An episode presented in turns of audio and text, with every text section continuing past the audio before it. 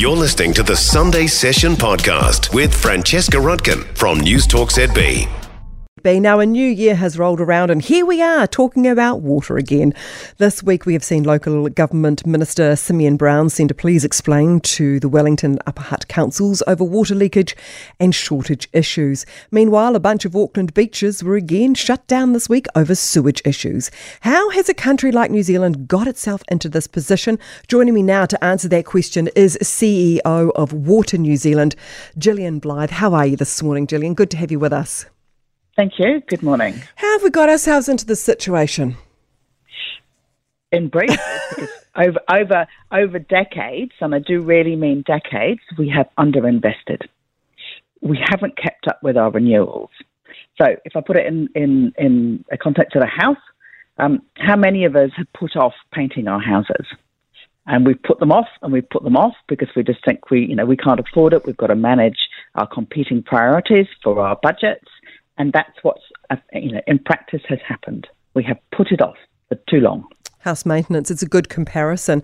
Uh, you know, we, we, we're going to have the repeal of the three waters. Are we back to square one when it comes to dealing with our water infrastructure? Are you losing the will to live, Gillian?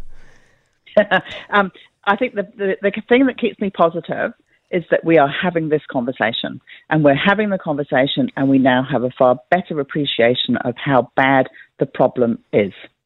So, you know, if I talk to some of my colleagues in the sector, absolutely, this has been going on since 2000.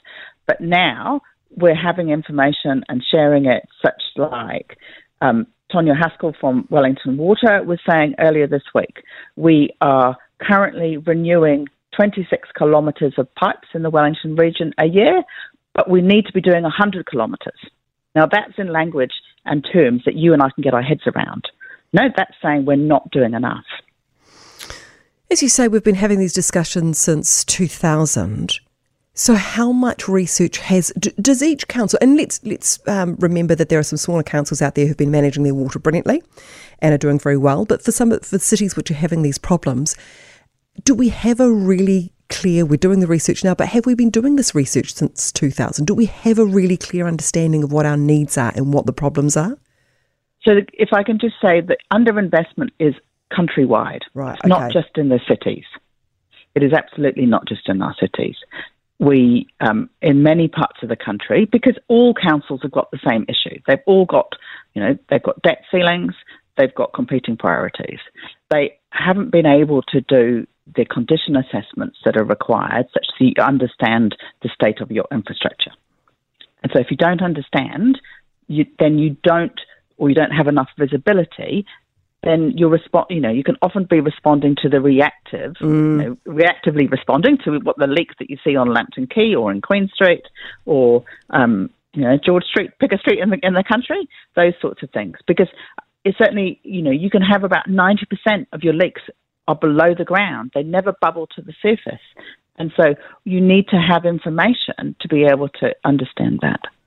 And do we at this stage? We don't have as much information as we need. Okay, cool.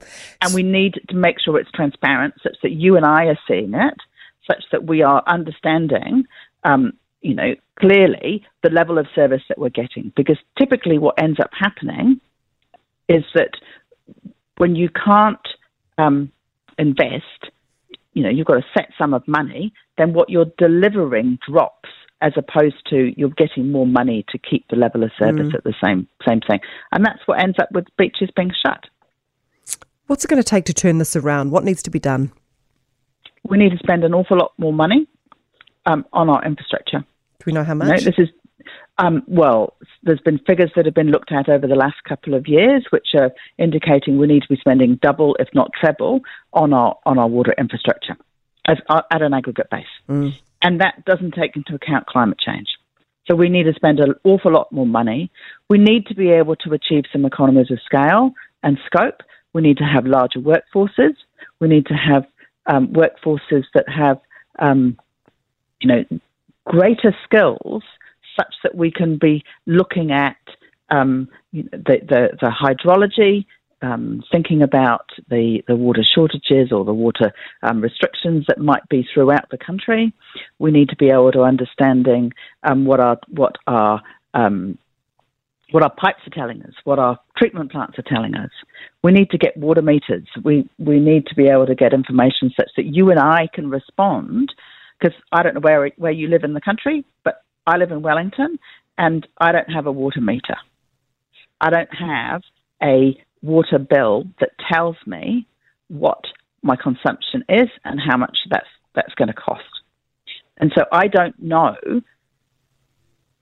You know, I'm not right. got that incentive. Okay. You know, if you're in Auckland, I've, I've got my know, Watercare. I get my bill with all my details yep. on it. Yeah, I, I just presumed and, everybody would get no, that. About fifty percent of the population don't have um, don't have meters. So, so just to give you some figures, about 140 litres per person per day in Auckland. If you don't have a meter, it's more like 280. So it's double because we don't have that signal. We're not having someone saying that I'm needing to treat, you know, uh, there's, there are costs associated with treating that amount of water to get it to me, irrespective of a leak. That's crazy. How big is this job? I read that it could take Auckland 20 years to fix this. Would that be about right? Um, in some parts of the country, it'll be longer. We've yeah. got in Wellington, we've got a 30 year backlog of renewals. So 30 years, that's a long time. So we have to get on top of it. We have to get on top of it now. And so, you know, the the, the work that um, Minister Brown is is undertaking in terms of, you know, their policies of local water done well, we need to be getting onto that. We need um, the water infrastructure regulator, which is going to be part of the Commerce Commission, needs to be up and running yep. and providing that visibility of asset management plans and um, information disclosure. of course, you know, yeah. And look, one of the challenges that are facing that, that councils are facing is how this is going to be paid for. How is it going to be paid for? Well, at the end of the day, you know, you and I are going to be paying for this. Yeah. Um, it's just one of the one of the pieces here is, and that was part of the reason for when we were in the previous government, we were thinking about four entities, then we were thinking about ten. Is that you know the large sum of money that's required gets gets spread over a bigger population base, because you and I when we go on holiday or we or we travel around the country are consuming water services it, it impacts businesses. You know, if if um, if you think about Queenstown and the boil water notices before Christmas, you know that had a big impact in terms of tourism. It had a big impact in terms of businesses operating in the city. Um, we need the whole country to be operating and having a drinking water services, wastewater services, so and stormwater services that are that are fit for this century you know, for 2023 and beyond. Um, and, and that's going to require us to come together as a community and achieve some economies of scale and scope, because otherwise it's going to cost more than more than we want. The government, of course, scrapping Three Waters. What would you like to see from them now? What would you like to see them do? Um, I think one of the really important pieces is a clear timeline for decisions. Um, and I know that having um, been talking with the ministers and the officials' office, that's something that they're working on. We need to know um, when will we see new legislation um, in, into the House because this is going to impact. This is already impacting the supply chain mm. and to, and staff um, throughout the country, um, and they want certainty. We all need certainty, and we need to be able to see that um, councils are able or, or council or regional council controlled organisations are able to invest more than they're currently able to do. Because it's only with spending the money that we will see change in terms of what um, what what you and I are seeing throughout the country. Oh, Gillian, really appreciate your time this morning uh, and your uh, expertise in this area. That was the CEO of Water New Zealand, Gillian Blythe. For more from the Sunday session with Francesca Rudkin, listen live to Newstalk ZB from 9 a.m. Sunday or follow the podcast on iHeartRadio.